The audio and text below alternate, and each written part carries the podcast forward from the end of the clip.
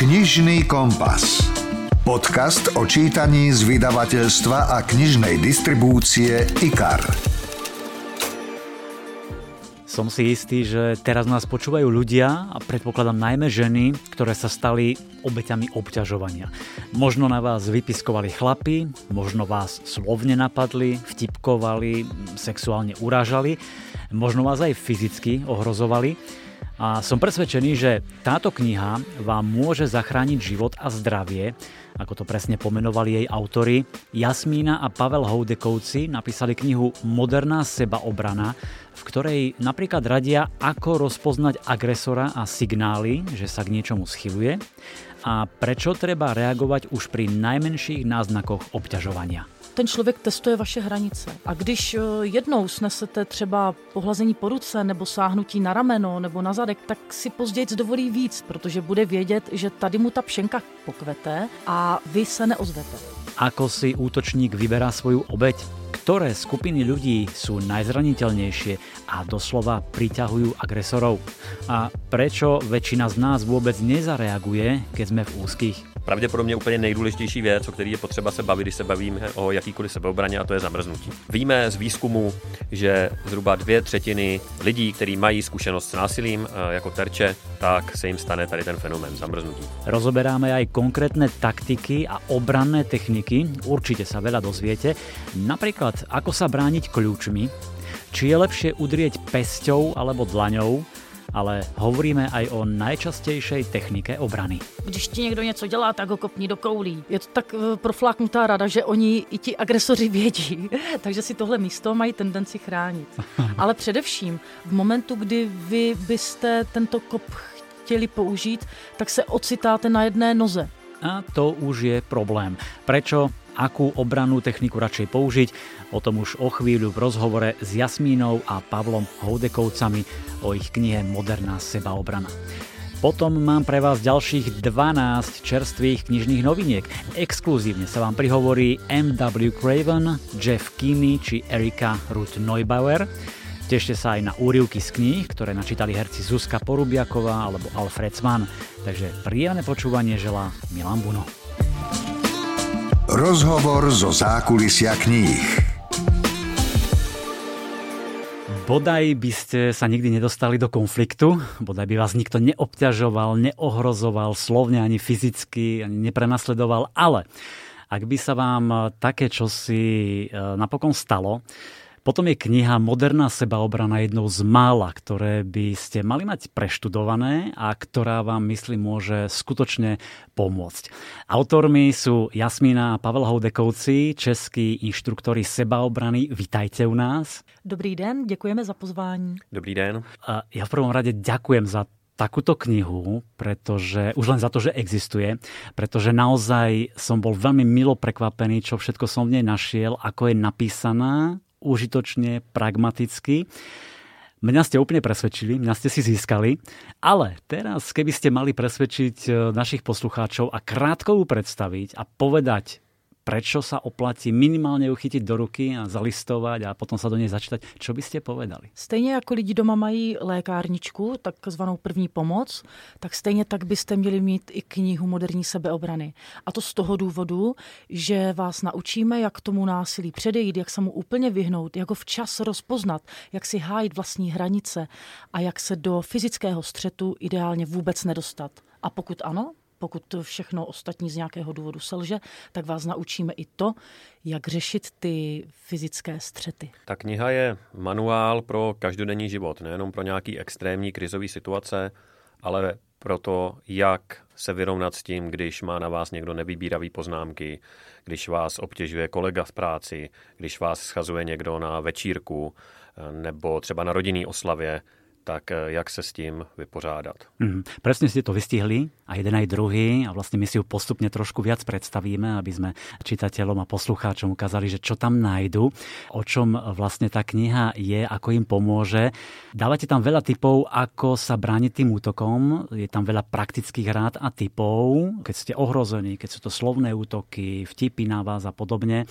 Vychádzajú všetky tieto veci z vašich kurzov sebaobrany? Je to to, čo najviac ľudí zaujíma a čo vyhľadávajú? Myslím teraz všetky tie situácie, konkrétne taktiky, ktoré ste tam uviedli. My jsme tu knihu napsali právě na základě odezvy z těch kurzů, protože učíme 10 let a Mhm. víme, co lidi zajímá. Víme, na co se ptají, víme, s čím k nám chodí a co je trápí.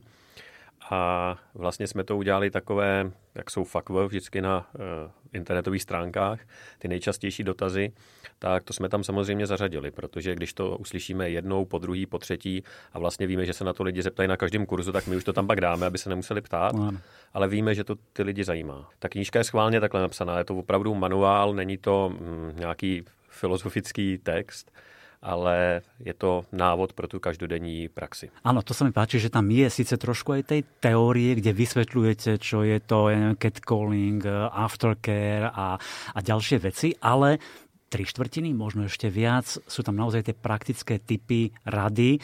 Je tam obťažovanie na ulici, v taxíku, u lekára, v škole či, eh, či v autoškole, eh, rôzne slovné obťažovania, nevhodné typy. Poďme teda už trošku nazrieť do tej knihy a vy tam pekne popisujete, ako na začiatku už rozpoznať to násilnícke správanie a obťažovanie, že sú určité signály, ktoré by nám to mali povedať. Aké sú to prezrať? Každý z nás eh, tu situaci někdy zažil. Vzpomeňte si na váš vlastní život. Jeli jste třeba MHDčkem, veřejnou dopravou a najednou jste cítili, jak na vás někdo zírá. Jak vás někdo třeba takzvaně svlíká pohledem. Hmm. A vy jste začali cítit ten divný pocit, takový to jako, hm, teď se něco děje, aha, sakra, co mám dělat? A začali jste nějakým způsobem třeba panikařit, Mm, tak jste to řešili buď ignorováním, koukali jste třeba do mobilu, z okýnka, snažili jste se být takzvaně nevid- neviditelní. Nebo jiná situace.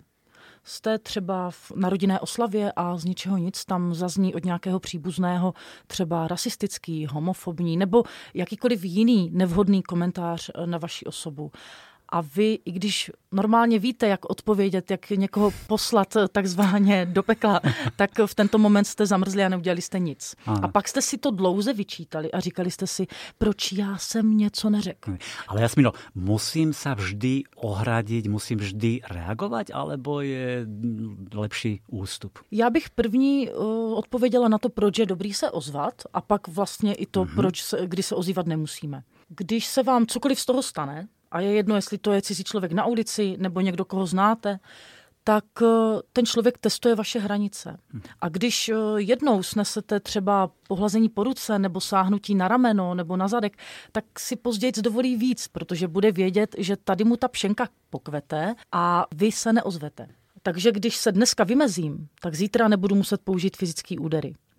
Proto je dobrý se ozvat, protože za prvé dám mu jasně najevo, já nejsem vodná kořist. Mně si jako o, nějaký desert nedáš, já se rozhodně budu bránit a budu dělat problémy. Zároveň tím okolí, ať už těm dalším rodinným příslušníkům nebo těm kamarádům někde v partě dáváte najevo, hele, tohle ve společnosti nebudeme trpět, tady v té naší partě nebo tady v té naše, naší komunitě. Prostě tohle není vhodný. Mm-hmm. Takže ovlivňujete vlastně ty lidi kolem sebe. Vlastně učíte je, jak má ta společnost vypadat, protože z vás si může vzít někdo příklad a říct si, sakra, teď jo, teď ona, ta Jasmina má pravdu, teď já za to taky stojím, já se taky můžu ozvat. No a za třetí, vy máte ten dobrý pocit ze sebe. Vlastně si tím boostujete sebevědomí a to je strašně důležitá věc, protože když to dělat nebudete, když to sebevědomí každý den budete ztrácet, tak si to představte třeba na držení těla. Když eh, na vás někdo křičí, když eh, vám třeba někdo nadává, ať už na poradě jako nějaký šéf nebo ve škole učitel vám něco vyčítá, tak máme tendenci se do sebe choulit a být jako hodně uzavření do sebe. A když tohle budete dlouhodobě si nechávat líbit, tak budete skroucení, budete vypadat jako, že ze sebou necháváte vymetat podlahu a to není dobrý. Inak ja vás teraz sledujem a vy pekne eh, razantne gestikulujete, čiže vám to aj verím. Áno, určite sa toto zíde presne aj keď sme v autoškole, keď sme u lekára, keď sme pred nejakou autoritou, kde treba sa naozaj vymedziť, a kde treba reagovať, aby sa to neopakovalo, lebo sa to môže zopakovať o deň, o týždeň, o mesiac. Eh, Ideálne je ale vyhnúť sa útoku, nepripustiť ho, lebo keď už k nemu dôjde, tak to môže skončiť všelijako. Keď už k tomu útoku dôjde, a vy tam teda spomínate rôzne taktiky, praktiky a, a vyvracete rôzne mýty, čo netreba robiť a čo viac funguje, ako vtedy konať? Předně je potřeba říct, že když člověk zná a brání si vlastní hranice včas, jak jsme o tom teďka mluvili, mm-hmm. tak je velmi, velmi vysoká šance, že se fyzicky muset bránit vůbec nebude. Vy jste se před chvilkou ptal na ty signály, jak si všimnout, že se to nebezpečí blíží. A já pracuji přes 10 let jako instruktor sebeobrany, předtím jsem pracoval v jedné neziskovce, která pomáhala obětem trestní činnosti mm-hmm. a za svůj život jsem fakt mluvil s obrovským množstvím lidí, kteří se stali obětí nějakého násilného trestního činu. Téměř všichni z nich říkali to samý. Říkali, hele, mně se ten člověk nějak nezdal. On byl nějaký divný. Ale, a pak přijde to ale, byl slušně oblečený, byl to můj učitel, všichni ho měli rádi, No tak uh, jsem tam dál chodila, tak jsem s ním si vzala ten taxík, tak jsem s ním šla do toho výtahu, tak jsem s ním šla na ten mejdán. No a pak se začaly dít ty hrozný věci. A tím chci říct, že my všichni jsme vybavení docela dobrou intuicí na to poznat, že ten člověk má nějaký špatný záměry. Ale často to zadupem tou sociální vrstvou, právě proto, že to je třeba nějaká autorita, je to učitel, že jo, a učí tady 15 let, no tak ten by nic špatného neudělal. My jsme třeba analyzovali útoky eh, se sexuálním podtextem v taxíku. Sexualizovaný obtěžovaný a sexualizovaný násilí v taxících. Velmi rozšířený fenomén. A ten útok se nikdy nestane z ničeho nic Nikdy to není tak, že najednou ten taxikář prostě zabočí do nějaké uličky, šlápe na brzdu a skočí eh, na tu klientku. Ale i on začíná zlehka. To znamená, z pravidla to začíná, že začne mít nějaké košilaté vtipy, narážky na sexuální život, nevhodné otázky. Jo? Máte kluka, máte manžela, jak to máte ráda, nebo jak to máš ráda, začne tykat. Když si to ten člověk nechá líbit, tak on ví, že může, postupuje, postupuje, až to třeba dojde k tomu útoku. Mm-hmm. Čili, že zpátky k tomu, co jsem říkal, když máte ty hranice nastavené dobře a v knížce najdete postup, jak si je najít a nastavit, tak se velmi pravděpodobně ten pravděpodobně nebudete muset bránit. Protože hmm. takový random útok, najednou fyzický útok je fakt hodně vzácná věc. Ano. Neznamená, že se nemůže stát, může se stát. Ale treba byť určite, tak ako hovoríte, všímavejší a možno si spájať tie súvislosti, mm-hmm. aby sme vedeli zabrániť tomu samotnému útoku. A možno tu mi hneď napadá v súvislosti tým ďalšia otázka. Vy tam pekne krok za krokom e, uvádzate a popisujete, ako si vlastne ten násilník, agresor vyberá svoju obeď. Dá sa to vypozorovať už, už skôr, že povedzme, kto môže byť obeťou, alebo ktoré skupiny, povedzme, priťahujú, tak to poviem mm-hmm. v mhm. odzovkách viac tých agresorov, útočníkov? My na workshopech na to máme takový cvičení a každý, když se zamyslí, tak vlastně tu otázku e, zná. E, prostě útočník hledá zranitelnou oběť. A to může být oběť, která je opravdu zranitelná v tom, co si představíme. Je to třeba člověk, který je postižený. Ano. E, může to být člověk, který má nějaký jiný prostě handicap. A nebo člověk, který si prostě, jak se říká, na sobě nechává dříví štípa, nechá si to líbit. Ale obecně, eh, když se sami představíte, že byste šli někoho přepadnout a zkusíte se nad tím zamyslet, no tak si vyberete někoho, na koho tak říkajíc máte, koho zvládnete. Hmm. Takže si vyberete, ano, vyberete si člověka na vozíčku, je to hrozný takhle říct, ale takhle ty lidé uvažují. Vyberete si ženu, protože pravděpodobně bude slabší než muž, eh, menší fyzický konstrukce. Hmm. Vyberete si člověka, který má třeba zlomenou ruku, že jo? vyberete si člověka, který bude sám a tak dále.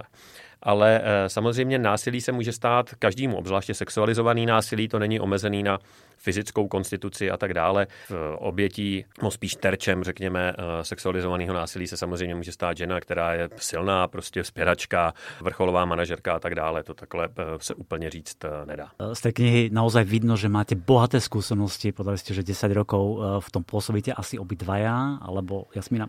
Já o něco, o něco méně ale ste dostatočne razantná, vidím to na vás. Takže... Je to tak? Naozaj máte tie skúsenosti, robíte kurzy na internete, na YouTube, na vašom Instagrame sú aj mnohé videá, ktoré si môžu naši poslucháči pozrieť a, a vidno, že o čo je asi najväčší záujem, ktoré taktiky najviac ľudí zaujímajú. Ale keď si prečítam teraz tú knihu, tak len to samotné prečítanie e, nestačí. Čo by som mal urobiť ďalej? Ja neviem, pozrieť si tie videá, ísť na nejaký kurz, alebo si to odskúšať na nejakom svojom neobľúbenom kolegovi? Já teď s vámi budu nesouhlasit, protože jsem drzá a, jak jste řekli, razantní. Pojďte do mě. jo, okay. My víme, že i přečtení této knihy vám zachrání buď život, nebo zdraví, nebo sebevědomí, nebo vlastně nějakou vaši sebedůvěru sám v sebe, což je jasně sebevědomí. Proč to tak je? Proč to víme? Protože nám lidi píšou na naše sociální sítě, že po přečtení té knihy se dokázali vymezit právě třeba proti učiteli ve škole, mm-hmm. proti otčímovi, proti lékaři, proti partnerovi. Píšou nám lidi, že odešli z toxického vztahu po té, co si přečetli uh, pasáž z té knihy, která je o toxických vztazích. Mm-hmm. Takže ta kniha má opravdu potenciál, aby vás ty základní věci, kdy rozpoznat nějaké jednání naučila.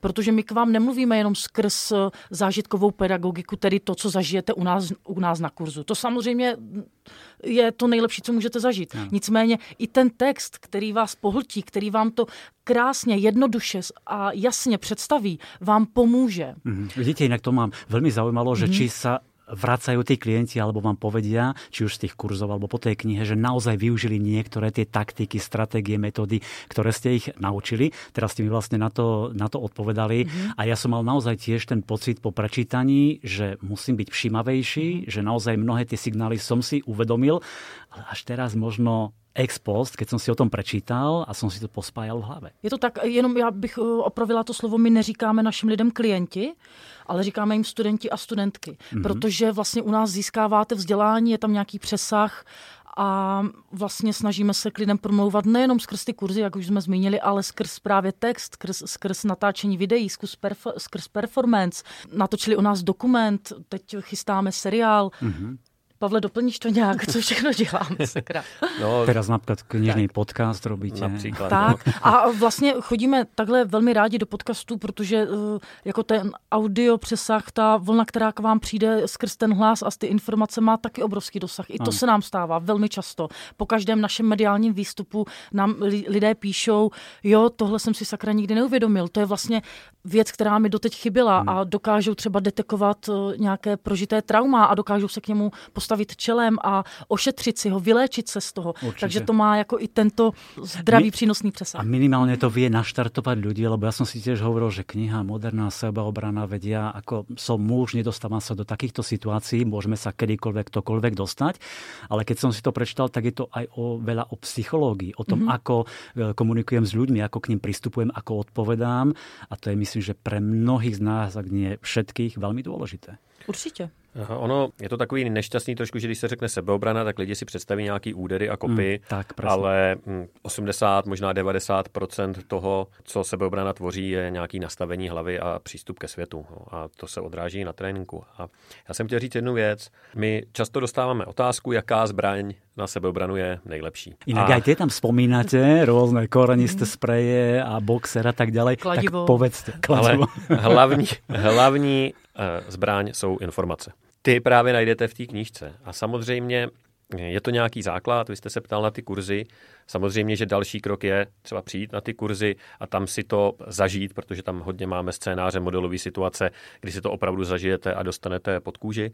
Ale jak říkala Jasmína, informace jsou základ a informace jsou ta nejdůležitější zbraň. Áno. A tie určite sú tam a naozaj praktické, užitočné typy rady, ale keď už ste spomenuli tie, tie kopy, chvaty a tak ďalej, tak poďme trošku k ním. Ja som si pár vecí, zaujímavých pasáží vybral a skúsme sa k ním krátko, krátko vyjadriť. Napríklad vypíšete, že najčastejším spôsobom prepadnutia sú kliešte. Čo to znamená, ako to vyzerá? Je to nejčastější taktika lidí, kteří už vám chtějí ublížit, to znamená, jdou vás přepadnout, okrást a tak dále. Čiže už to nějak se z toho nevyhovorím, uh, už mm-hmm. prostě dôjde k tomu fyzickému kontaktu. Tak. Spočívá to vlastně v tom, že jeden z té dvojce, velmi často to může být i žena, vás zastaví a nějakým způsobem zaujme. Může na vás začít mluvit. Eh, často v Praze se dělo, že to byly ženy a když to byl muž, tak se k němu nějakým způsobem přitulili, začali ho osahávat a podobně. Vy se soustředíte samozřejmě na toho člověka před váma, který na vás mluví nebo na vás sahá, eh, nebo vám třeba nabízí něco. A mezi tím ten druhý, a to jsou ty kleště, to je druhý rameno těch kleští, ano. přijde ze zadu a může vás praštit, chytit, podržet, eh, vytáhnout vám peněženku z kapsy a tak dále. Vy tam tuším spomínate svoju príhodu na Václaváku, to bolo ano, tie tri ano, ženy. Ano. To si prečítajte v knihe Moderná sebaobrana. Teraz možno na Jasmínu, vy tam vyvraciate mýtus, že keď vás muž napadne, nie je najlepšie kopnúť ho do rozkroku, ale niečo iné urobiť. Prečo to nie je najlepšie? A povedzte, čo je teda lepšie. Ráda bych to předvedla, ale bohužel tady nie. nemáme video, to je velká škoda. Milane, vás to určitě hodně mrzí. Ano, rád bych som sa pozrel na vás a na Pavla. to je nejčastější tradovaná rada. Když ti někdo něco dělá, tak ho kopni do koulí. No, tak za prvé, je to tak eh, profláknutá rada, že oni i ti agresoři vědí, takže si tohle místo mají tendenci chránit. Ale především v momentu, kdy vy byste tento kop chtěli použít, tak se ocitáte na jedné noze. Kvůli tomu, že kopete vlastně do toho rozkretku, ať už nohou nebo kolenem, to je jedno. A to je nestabilní. Mm-hmm. Tady ta pozice vás může dostat tam, kam nechcete, což je na zem. Máme, řekla bych, účinnější lepší a snadno naučitelnější metody, jak se zbavit někoho, kdo, vám, kdo vás už fyzicky napadá. Tak povedzte tu najúčinnejšiu, je taká trošku nechutná, ale mm-hmm. vraj pomáha. Yes, je to očopich, narvat prsty do očí. Oko je mnohem lepší cíl než eh, rozkrok, protože oko si nemůžete chránit, když si ho prostě zakryjete, tak nevidíte a pak nemůžete eh, nikoho ohrožovat. Je velmi zranitelný, nejde nějak naposilovat nebo něco podobného. A hlavně útok na oko paralyzuje i člověka, který je třeba svetovaný, Eh, opilí na nějakých práškách a tak dále. A teď, když takový člověk necítí bolest, což je relativně běžný, tak ho můžete kopat do rozkroku, jak dlouho chcete, ale nic mu to neudělá. Ale když stlačíte razantně oko, tak i takovýhle člověk neuvidí, protože prostě se podráždí receptory, zahltí se to, on nevidí. A když člověk nevidí, nemůže vás ohrožovat. Proto pro takovou základní sebeobranu je vždycky lepší soustředit se na agresorovi oči. Mm-hmm. Jedna poznámka k tomu, když o tom mluvíme, lidi se často bojí, že ten zrak trvalé poškodí. Že když prostě člověka píchnou do očí, tak on přijde o zrak, že mu vypíchnou oko, Aha, že to oko vyteče. No, tak to se nestane, to oko je velmi uh, houževnatý a odolný orgán, Můžete třeba poškrábat rohovku, to se může stát, ale to neznamená, že člověk přijde o oko. To znamená, že dostane pásku přes oko, bude 14 dní, 3 týdny chodit s tou páskou a to oko se spraví. Eh, roztržená rohovka se dá i zašít, normálně se to šije. No. Mm-hmm. Pravděpodobnost, že člověk přijde o oko je eh, minimální. Pekne to tam rozpisujete a mne pri tom čítaní napadlo, čo keď má ten útočník okuliare? To vůbec ničemu nevadí, protože vy vlastně ten úder směřujete mírně pod oči, že zajedete vlastně z tváře pod oko, takže i kdyby měl brýle, sluneční brýle, dioptrické brýle, potápické brýle, tak to půjde. U toho posledního si nejsem úplně jistý. Potápických brýlí asi ne, okay. okay. A, uh, I kdyby ne, ho, i kdybyste trefili ty brýle, tak prostě nejpozději při tom odletěj, máte druhou možnost to, mm-hmm. to udělat. Mm-hmm. Ono není problém s tím naučit se očopich, ale je problém s tou odhodlaností. Vlastně vůbec to udělat, překonat vlastně to, že já se můžu bránit, to, že teď je ten moment, kdy to mám použít. No, no. Rozumíte? Mm, je spousta lidí, která se dostala do konfliktu a neudělala nic, zamrzla. My potřebujeme první rozbourat tohle, říct vám, tady je teď ten moment, kdy se máš bránit. Zvedni ruce, použij svůj hlas, abyste se dostal z toho zamrznutí, protože v hmm. momentu, kdy zamrznete, tak i navzdory tomu, že jste 15 let dělal aikido, karate, judo nebo cokoliv jiného, tak neuděláte vůbec nic. Mm. Neuděláte nic, i když jste Jean-Claude Van Damme. Presne. Vy to tam veľmi dobre popisujete. Vlastne človek často presne zamrzne, dostane mm-hmm. sa do veľkého stresu a neurobí nič, bojí sa. Aj ako to prekonať. A to je naozaj veľmi dôležité podľa mňa pre mnohých z nás, lebo ja by som možno mal strach pichnúť do tých očí, lebo mm-hmm. sa mhm. bojím, či mu naozaj neublížim a tak ďalej. Ale teraz mi napadla jedna vec, že pichnúť do očí. OK, bude predo mnou som žena, ktorá má 160 cm a bude predo mnou chlap, ktorý má 190 cm. Je to hora mesa veľká, tak ani nedočiahnem na tie jeho oči. Ako reagovať, povedzme, v takejto konštelácii? To je častý eh, dotaz. My to nemůžeme zase předvíst, ale když to padne na jakýmkoliv kurzu, tak eh, vybereme tu nejmenší eh, paní a toho největšího pána mm-hmm. a dosáhnete ho z jednoduchého důvodu útočník před váma nestojí v pozoru. Taková ta predátorská poza, když si představíte, tak je prostě nakrčený k vám, mm-hmm. ten obličej vám vlastně eh, nabízí. Ale uh, jestli můžu zareagovat na to, co jste říkal, uh, že vy jste řekl uh, pravděpodobně úplně nejdůležitější věc, o který je potřeba se bavit, když se bavíme o jakýkoliv sebeobraně, a to je zamrznutí. Víme z výzkumu, že zhruba dvě třetiny lidí, kteří mají zkušenost s násilím jako terče, tak se jim stane tady ten fenomén zamrznutí. To znamená, že pokud se bavíme o sebeobraně a nebavíme se o zamrznutí, tak se prostě nebavíme o sebeobraně do praxe, tak se bavíme o nějakých pohybech do tělocvičny. Z toho důvodu my tam o zamrznutí hodně mluvíme, protože každý, kdo tohle poslouchá, tak to někdy zažil. Ať už to byly slovní narážky, eh, nějaký fyzický kontakt, tak ta situace, kdy vlastně ani sami to pak nechápem, jo, protože ta situace pomine a my jsme doma říkáme si, no jo, proč já jsem vlastně nic neudělal? Jako, teď já jsem mu to měl vytmavit, já jsem mu měl něco říct, nebo něco. A vlastně sami nevíme, pokud si o tom třeba nepřečteme, vám to někdo neřekne, tak eh, vlastně se my si říkáme, tak vlastně já jsem asi srab, já jsem se asi bál, jo? já jsem se asi, vy jste říkal, že se tady nesmí mluvit prostě, jo? Po, po, nadělal jsem si do kalhot, jo? ale to není to, to je prostě přirozený proces, který v sobě máme všichni, je autonomní, nemůžeme ho ovlivnit, pokud nevíme jak a nemáme na to nějaké postupy. A z toho důvodu se eh, o tom v knize píšem poměrně jako rozmáchle, vysvětlím ten fenomén a představujeme tam i taktiky, jak to udělat a jak ano. se připravit, aby Napríklad, člověk v té klíčové situaci nezamrznul. Například to taktické dýchanie. Třeba. Povedzte nám zkrátke, že ako to vyzerá, teraz keby som to musel využiť dnes večer. OK. Taktické dýchání je způsob dýchání, který maximálním způsobem uklidňuje tělo, snižuje srdeční tep a snižuje množství adrenalínu v krvi, eh, což všechno omezuje snižuje šanci, že se dostaneme do toho stavu zamrznutí. A taktické dýchání, které byste potřebovali použít eh, dneska večer, spočívá v tom, že dýcháte ve fázích po čtyřech vteřinách mm-hmm. a ty fáze jsou čtyři. Je to nádech na čtyři vteřiny, zadržení dechu na čtyři vteřiny, výdech na čtyři vteřiny a zadržení bez dechu na 4 vteřiny. To znamená to nádech, 4, zadržet, 4, výdech, 4 a podržet uh, plíce bez vzduchu pro 4 vteřiny. Stačí jeden tady ten cyklus, což je 16 vteřin, na to, aby poměrně razantním způsobem se staly ty biochemické změny v těle člověk se uklidnil a dokázal fungovat. Mm-hmm.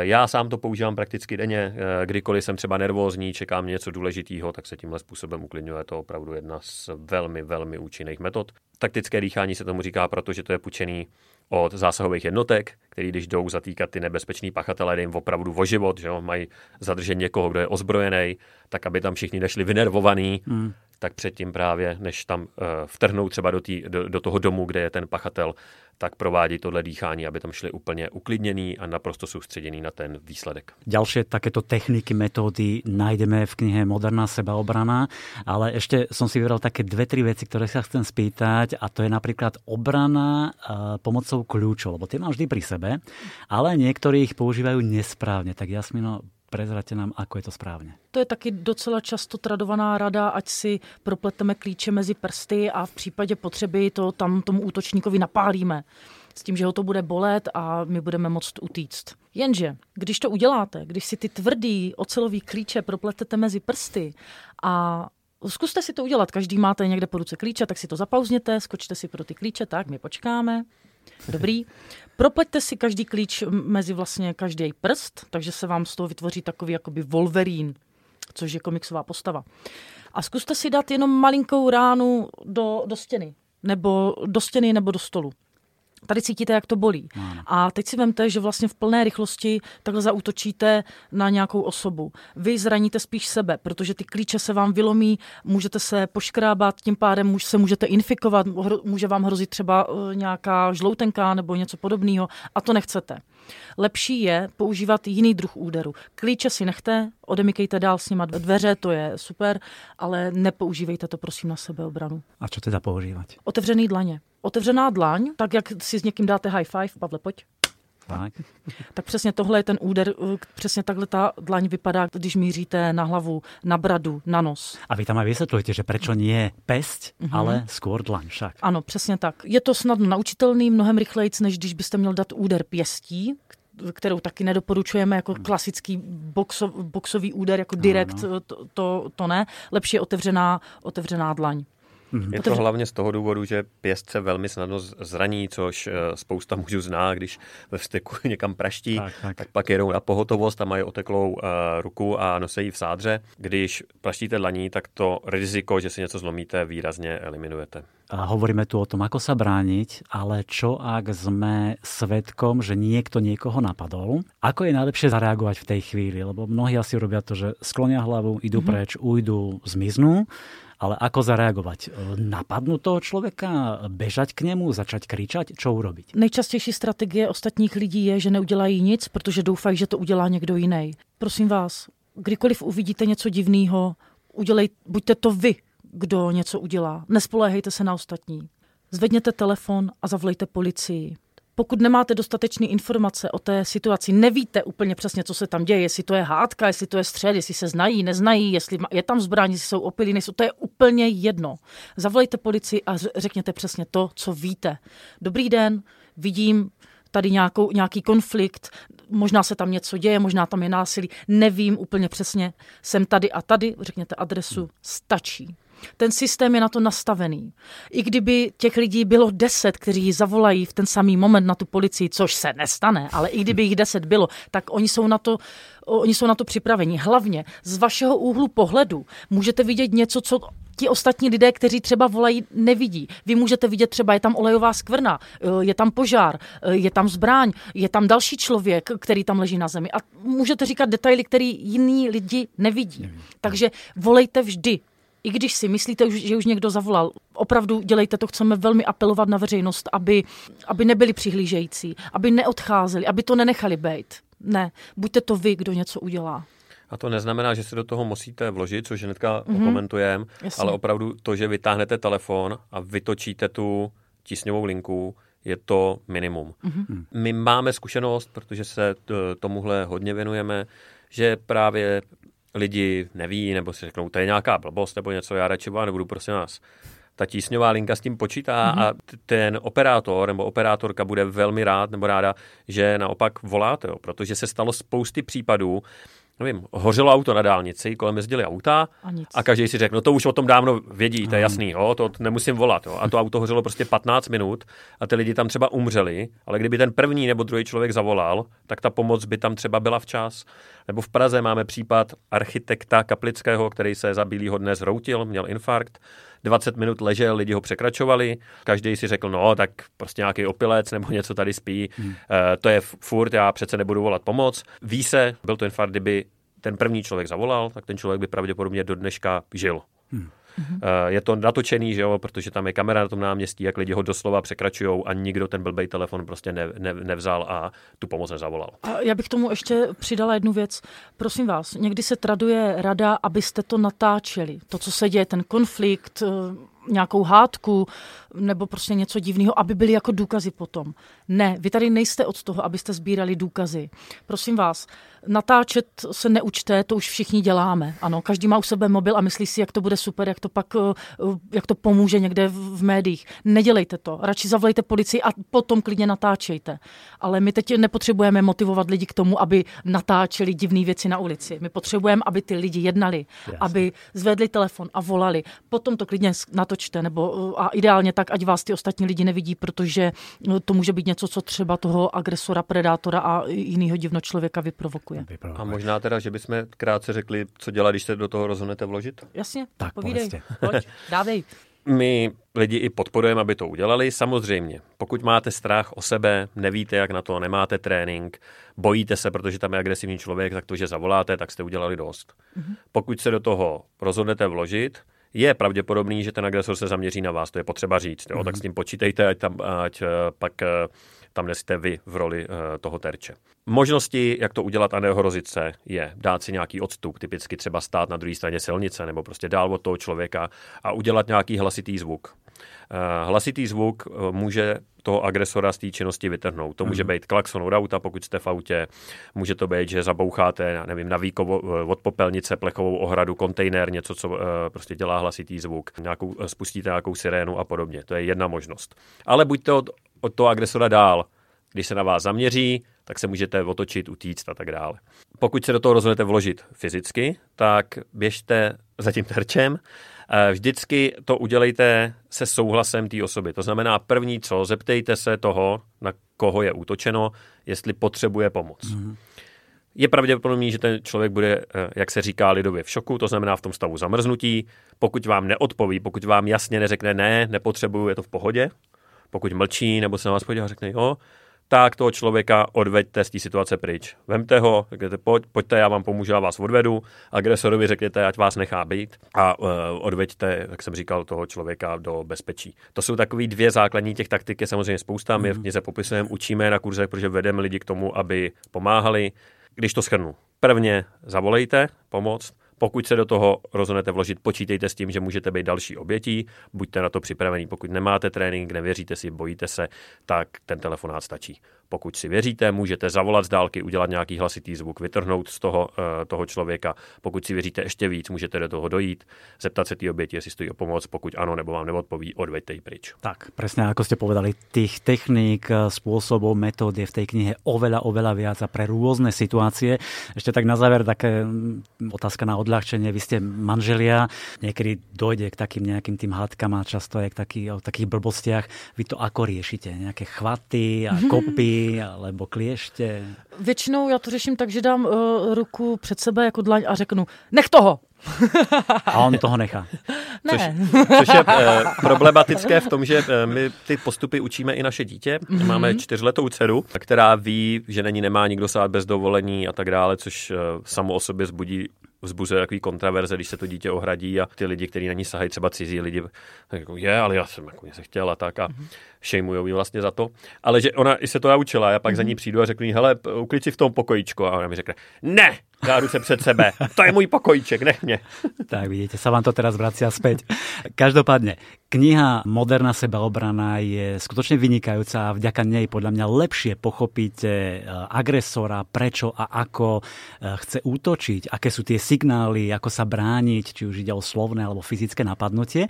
A je naozaj skvelé, že existuje a verím, že ak si ju e, ľudia prečítajú, prelistujú, tak mnohým pomôže.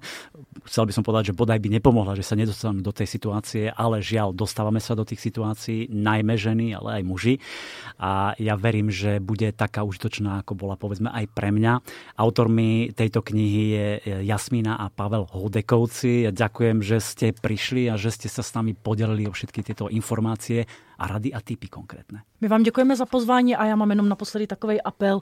Pomozte nám tuto knihu dostat do škol, aby byla mezi doporučenou literaturou na základních, středních a vysokých školách, protože tímto to násilí zastavíme. Díky za pozvání.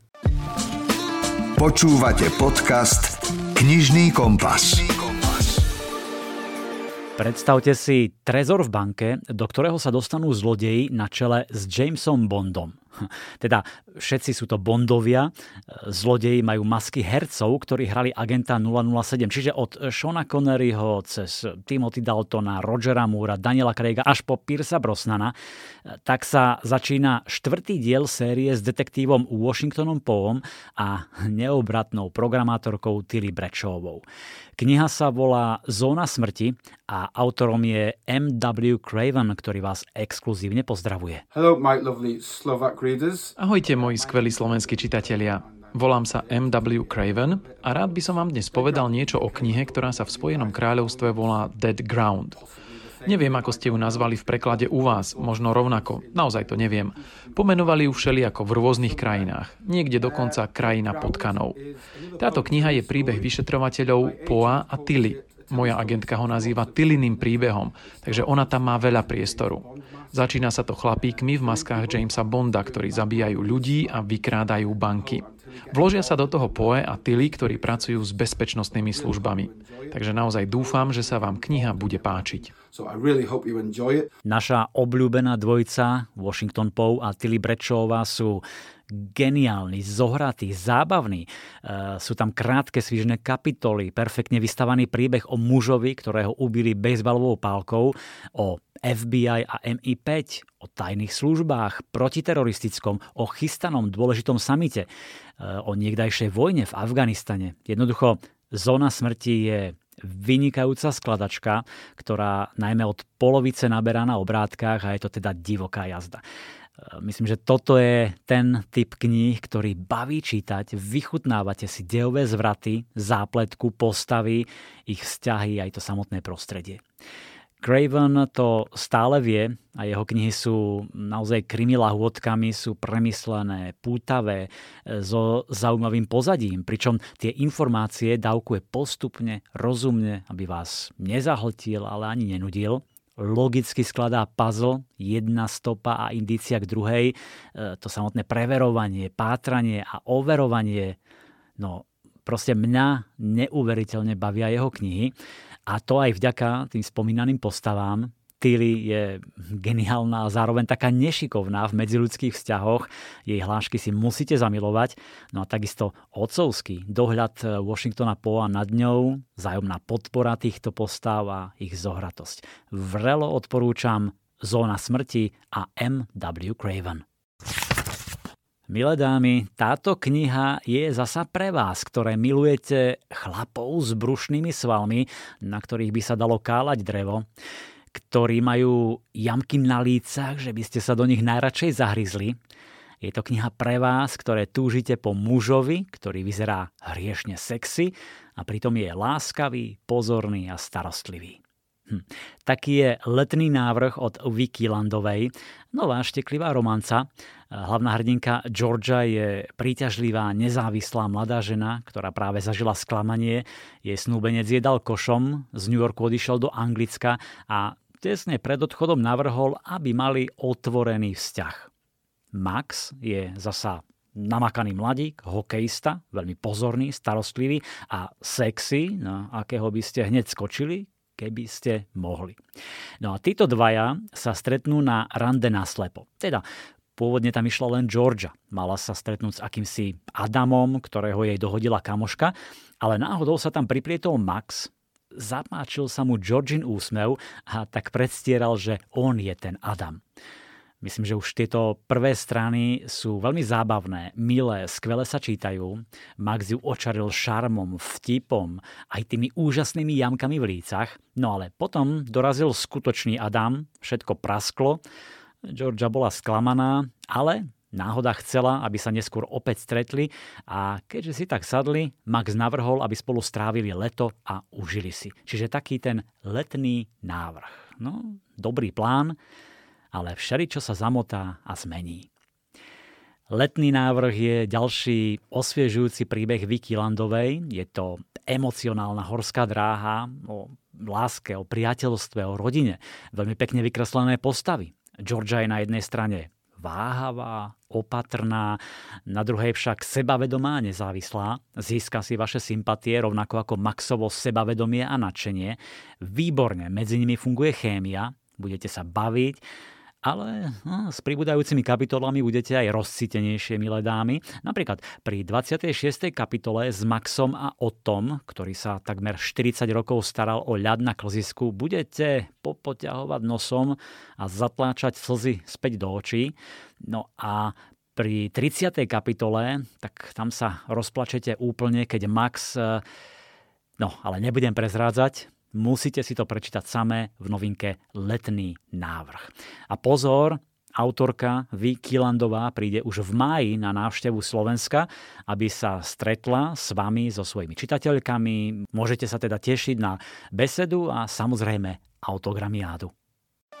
Slovenský spisovateľ Hory sú divoké prostredie, nenájdete tam políciu, nie sú tam kamery, nikto to tam nesleduje, nedáva pozor tak e, prečo by sa nemohli stať ideálnym miestom na premyslenú vraždu? A nie len jednu.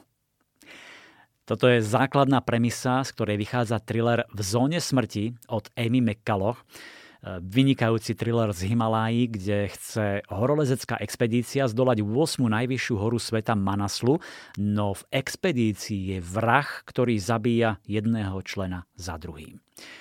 Mm, aj keď vám horolezectvo nič nehovorí, nezaujímate sa oň, bude vás príbeh baviť, preniknete do komunity horolezcov. Autorka sama zdolala e, horu Manaslu, e, dokonca ako najmladšia kanadianka v roku 2019.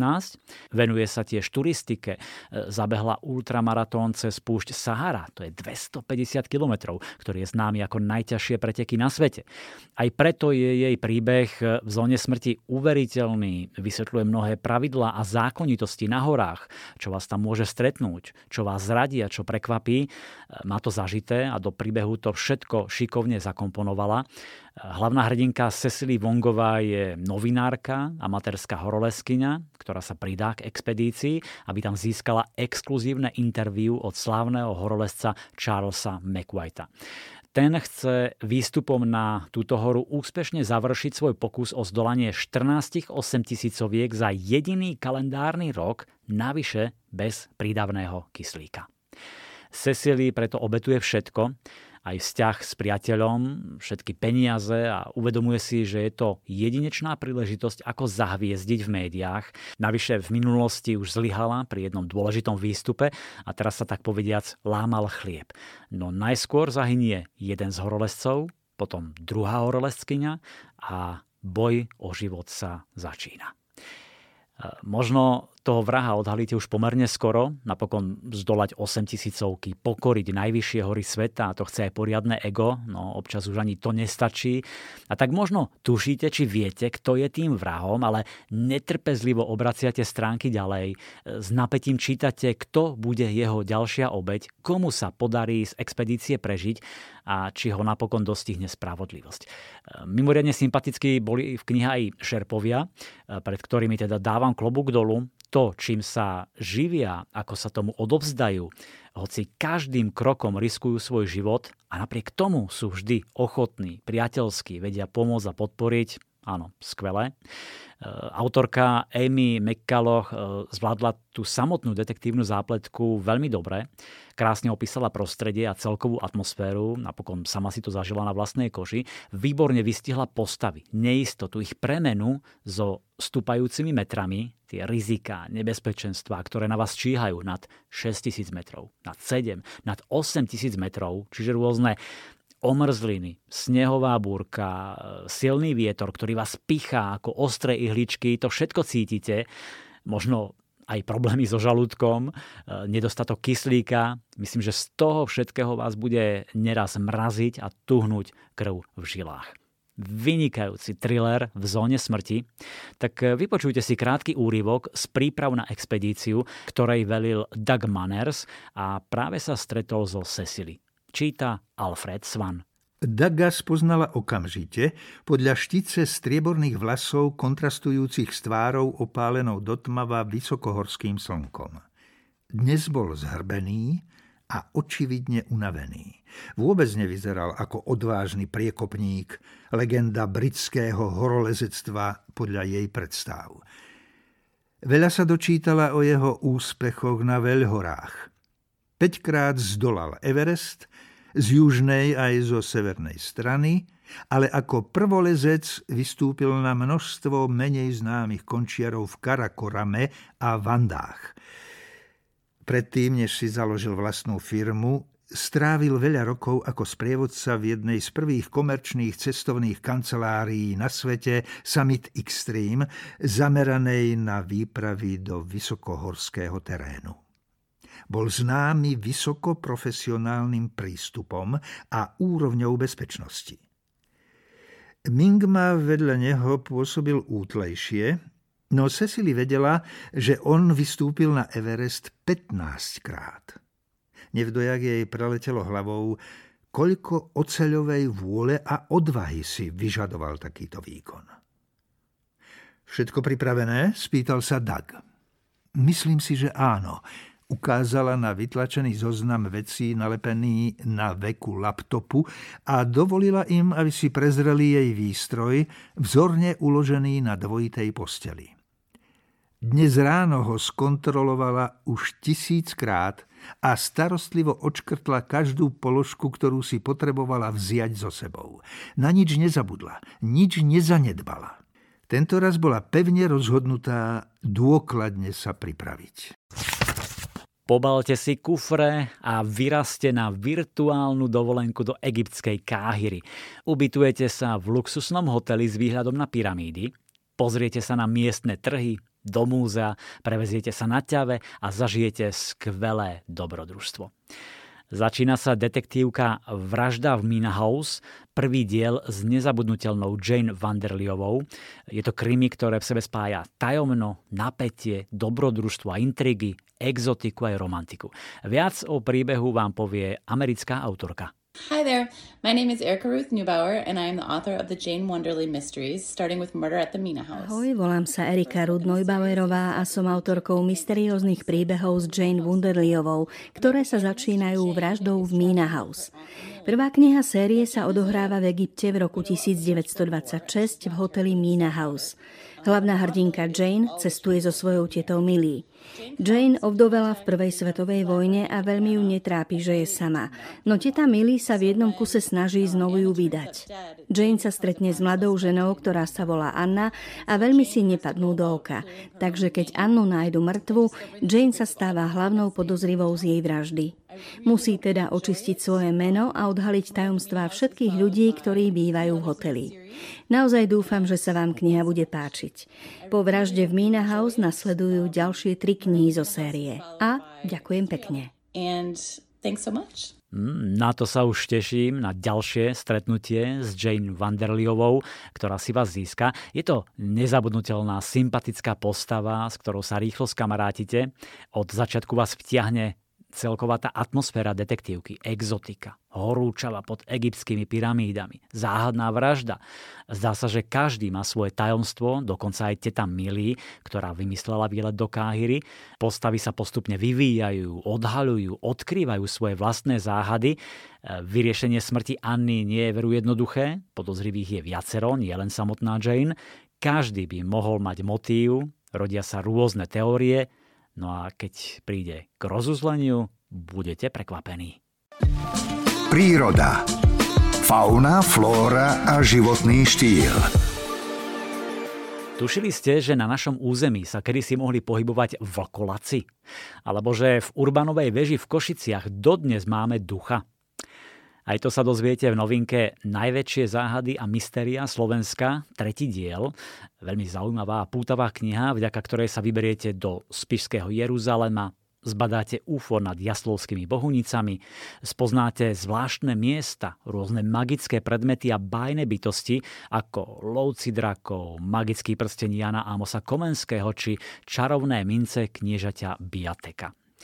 Napríklad v tretej kapitole Záhady krvavej histórie odhalíte tajomstvo kryžiackého kráľa, nekorunovanú kráľovnú čarodejníc a objavíte ľudožrútov medzi Váhom a Dunajom. Odporúčam aj kapitolu Slovácia Slovenčina, v ktorej sa dozviete o kauze strateného vagóna, aj o Lincolnových strelcoch. No a v poslednej kapitole Záhadné osobnosti sa vyberiete s ľudom Ondrejovom do Afriky, potvrdíte alebo vyvrátite si, či bol legendárny pištolník Buffalo Bill na návšteve v Košiciach. No a možno vás autory presvedčia, že slovenský biskup Láni naozaj videl smrť Františka de Esteho. Najväčšie záhady a mystéria Slovenska je už tretia kniha z tejto série a opäť ponúka fascinujúce a neobjasnené záhady, ktoré mnohým nedávajú spávať a ktoré nutia vracať sa na miesta, na ktorých zažili čosi nepochopiteľné. Autori Miloš Jesenský a Petr Koucký vás presvedčia o tom, že aj v naoko prebádanom svete je stále čo objavovať. Mária Trebenová je svetoznáma priekopnička bylinej liečby, ktorá žila v minulom storočí a napríklad z jej prvej knihy sa predalo vyše 8 miliónov výtlačkov a preložili ju do 24 jazykov. Považujeme ju za priekopničku obnoveného záujmu o prírodné liečivé prostriedky, o tradičnú medicínu a možno máte doma niektorú z jej kníh ako Zdravie z Božej lekárne, liečivé rastliny z Božej záhrady alebo z mojej domácej lekárne. Tento raz však vyšla kniha, v ktorej sa Mária Trebenová pustila do boja so špecifickými ženskými ochoreniami. Vo svojej knihe Ženské choroby, ktorá po prvý raz vychádza v Slovenčine, nájdete všetko, čo potrebujete vedieť o liečivých rastlinách a o tom, ako sa dajú správne využiť pri liečbe ochorenia prsníkov, e, ženských pohlavných orgánov, močového mechúra a podobne. Trebenová ponúka zoznam vhodných liečivých rastlín, potom ženské choroby a možnosti liečby. E, tiež dáva rôzne typy, ako predchádzať týmto chorobám. No a na záver pridala recepty na kúpele, polievanie a zábaly. No a to všetko samozrejme bez chémie, len s pomocou darov prírody. Joli. Knihy pre mladých. Knihy pre mladých. Teraz tu mám novinku pre tínedžerov a New Adult od obľúbenej autorky Jennifer Armentrout. Možno ste čítali niektorú z predchádzajúcich kníh ako Počkám na teba alebo Buď so mnou. Teraz vyšla trojka Zostaň so mnou O 20 Kale, ktorá si veľa radosti veru neužila, nikto ju doteraz nepoboskal, nikdy nevidela oceán, ani raz nebola v zábavnom parku.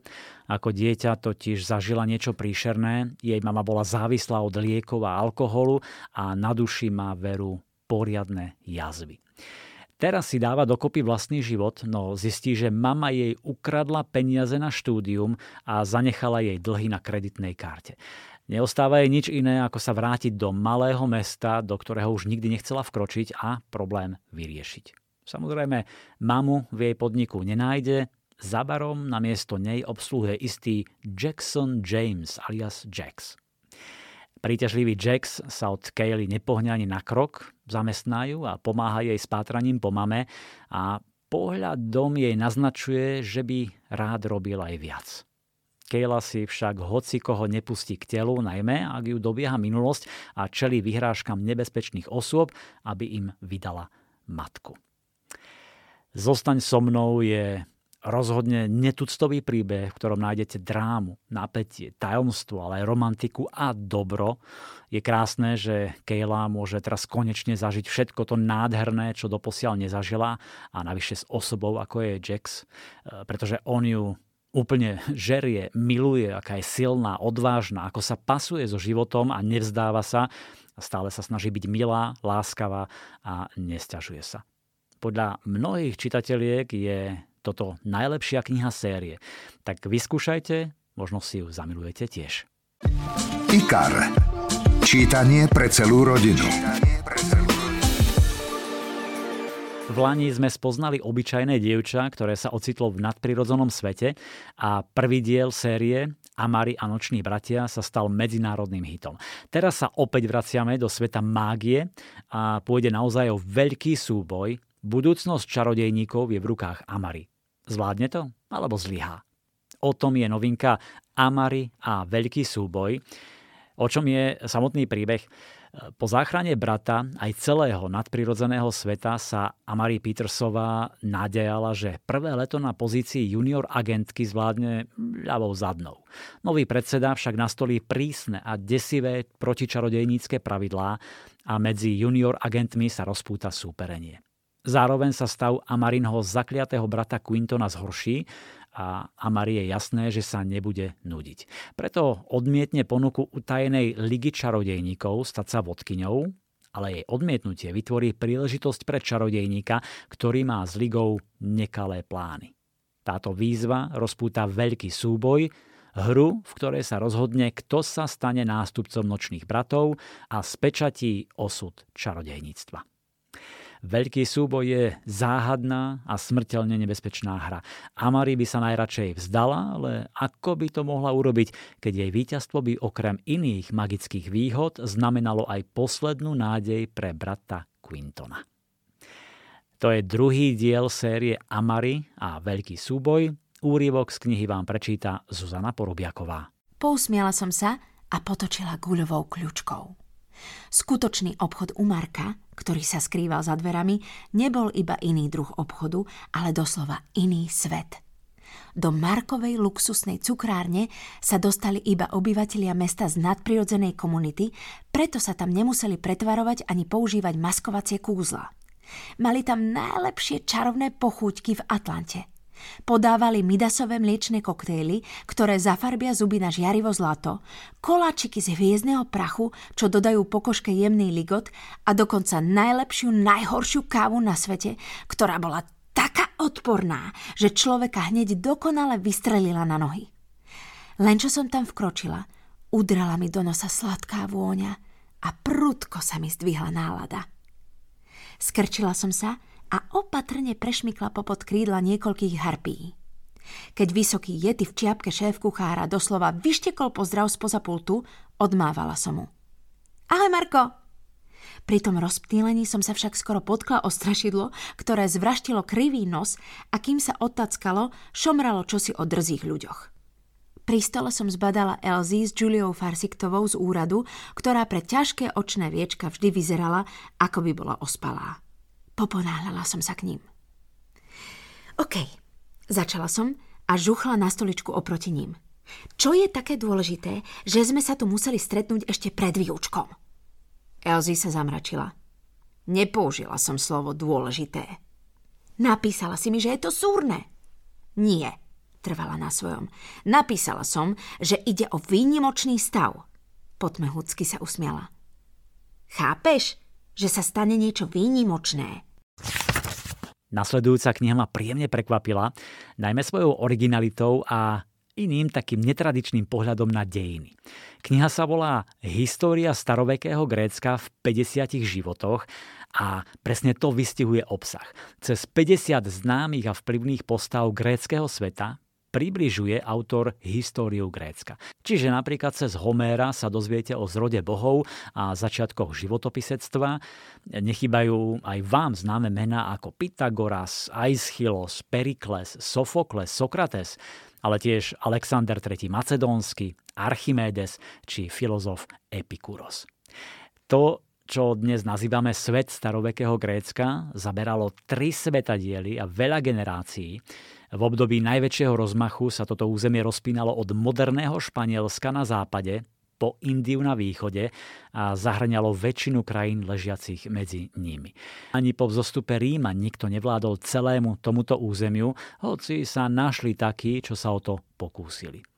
A myslím, že je veľmi zaujímavé spoznať tieto dejiny a prečo nie takýmto jedinečným spôsobom cez politikov, filozofov, spisovateľov či umelcov.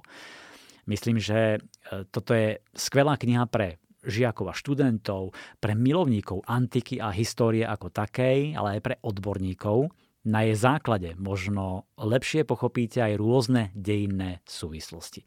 A len dodám, že každý životopis je doplnený zaujímavým faktom, plus súčasťou je 25 farebných fotografií a 4 mapy. Počúvate podcast Knižný kompas. Knižný kompas. Už sme tu mali dvoch zahraničných autorov, ktorí vás pozdravili a povedali viac o svojich knihách. A teraz je tu skutočná hviezda. Autor bestsellerovej série Denník odvážneho bojka Jeff Kinney. Veď si zoberte, z jeho kníh sa predalo už 280 miliónov výtlačkov na celom svete. Prvá kniha vyšla v roku 2007, doteraz vyšlo v sérii 17 kníh v 84 vydaniach a v 69 jazykoch. Okrem toho, 4 jeho príbehy sfilmovali do hraných filmov, Ďalšie dva vyšli ako animované filmy na Disney+, tiež muzikál a smoliar Greg Heffley sa stal hrdinom miliónov detí. Nájdete ho postavičky v rôznych kostýmoch ako emotikony či licencované produkty. No a tento Jeff Keeney si našiel čas, aby pozdravil vás, slovenských čitateľov, a povedal trošku o najnovšej časti Denník odvážneho bojka preplnený mechúr. Ahoj všetci moji čitatelia na Slovensku. Tu je Jeff Kinney, autor série Denník odvážneho bojka. Ozývam sa vám zo svojho štúdia v Plainville v štáte Massachusetts. Chcem vám povedať niečo o svojej najnovšej knihe, ktorá sa volá Preplnený mechúr a už sa dá kúpiť aj na Slovensku. Písať ju bola veľká zábava. V tejto časti sa Greg spojí so svojím starším bratom Rodrikom a jeho kapelou Preplnený mechúr a snažia sa získať nejaké tromfy pred súťažou kapiel. Potom, ako kniha vyšla, som sa vydal na turné po Spojených štátoch a vystupoval som na pódiu každý večer so skutočnou kapelou, ktorá sa volá Preplnený mechúr. Ak sa chcete pozrieť, ako to na turné vyzeralo, môžete nájsť úžasné hudobné video na YouTube. Veľmi dúfam, že si užijete denník odvážneho bojka číslo 17 s názvom Preplnený mechúr. A ešte raz ďakujem všetkým na Slovensku za to, že ste fanúšikmi. Dávajte na seba pozor. To bol Jeff Kinney exkluzívne pre vás. A dodám ešte dve veci. 18. diel denníka odvážneho bojka by mal výjsť v Amerike v októbri tohto roku. Určite bude rýchlo nasledovať aj slovenský preklad. No a nezabudnite, že do konca apríla sa môžete zapojiť do veľkej súťaže. Stačí, keď vymyslíte vlastný zábavný text piesne na tému Preplnený mechúr, pôjdete na stránku denníkodvážnehobojka.sk a tam ho vložíte. Z vašich veršov sa potom poskladá pesnička, ktorú naspieva a zhudobní skutočná skupina. No a vy máte šancu vyhrať knihy pre seba, ale aj pre celú triedu v hodnote stoviek eur. Všetko nájdete na stránke www.denníkodvážnehobojka.sk. Stonožka. Knižná kamoška pre všetky deti. Od stonožky, kamošky všetkých detí, ktoré rady čítajú, tu mám dva typy. Encyklopédia kvízov Zem je už tretia kniha v tejto sérii. Predtým to bola Encyklopédia kvízov Genius a potom Zviera. Teraz je to teda najmä o našej planéte a deti od 9 rokov, ale pokojne aj ich rodičia a všetci dospelí sa môžu otestovať. Napríklad nájdete na mape Červené či Čierne more. Viete, čím sa odlišuje púšť Gobi od Sahary? Dozviete sa, ako vzniká sopka, ako sa robí predpoveď počasia, preskúmate divy sveta a prírody, národné parky, rieky a jazera, ale aj chute niektorých krajín. Ja osobne som sa pobavil a všeličo naučil pri hlavných mestách, ktoré som mal spoznať podľa ich najznámejších stavieb a monumentov. A kapitoly ľudské výtvory vám priblížia ikonické stavby na každom kontinente. Takže táto encyklopédia ponúka nielen 50 pútavých obrázkových kvízov, ale tiež mnoho zaujímavých faktov, o ktorých ste možno ani netušili. Mnohí školáci si obľúbili sériu Beštia a Betany, čo je veľmi inteligentný, vtipný a originálny príbeh o priateľstve a o tom, aké dôležité je postaviť sa tyranom. Ak si spomínate, všetko sa to začalo stretnutím Betany a Ebenezera. Betany je dievčatko zo sirotinca, taký poriadny kvietok, trošku drza, ale očarujúca. No a Ebenezer je zasa mladík, vyzerajúci na 20, no v skutočnosti má 511 rokov. V podkrovi svojho sídla má totiž beštiu, ktorú krmí všetkým, čo si len zažiada a ona mu na oplátku dáva elixír mladosti, vďaka ktorému je Ebenezer stále taký mladý a krásny. Po dvoch dieloch je tu teda tretia časť s názvom Beštín boj, v ktorom sa väčšine hladná beštia po prehratom boji ocitla v nepreniknutelnej lejzrovej klietke na tajnom ostrove. Odtiaľ už nemôže nikomu ublížiť. Ebenezer a Betany si vďaka tomu konečne vydýchnu a pokračujú v konaní dobrých skutkov, aj keď je otázne, či sa im v tom darí.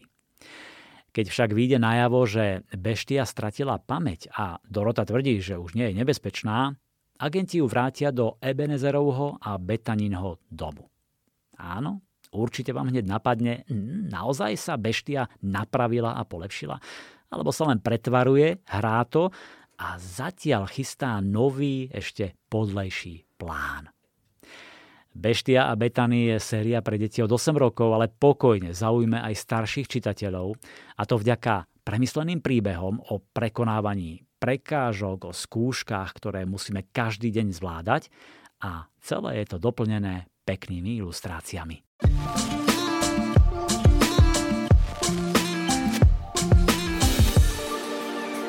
Nikola Tesla kedy si povedal, zo všetkých vecí na svete mám najradšej knihy. Ak ste na tom podobne, verím, že sa vám tento podcast páčil. Dajte o ňom vedieť vo svojom okolí, podobným milovníkom kníh a čítania. Sme radi, ak inšpirujeme, ak dáme do pozornosti zaujímavé knihy, alebo vás možno nakopneme, aby ste sa najbližšie zastavili v knihkupectve. Ďakujem za pozornosť a všetko dobré želá Milan Buno. Knižný kompas. Podcast o čítaní z vydavateľstva a knižnej distribúcie IKAR.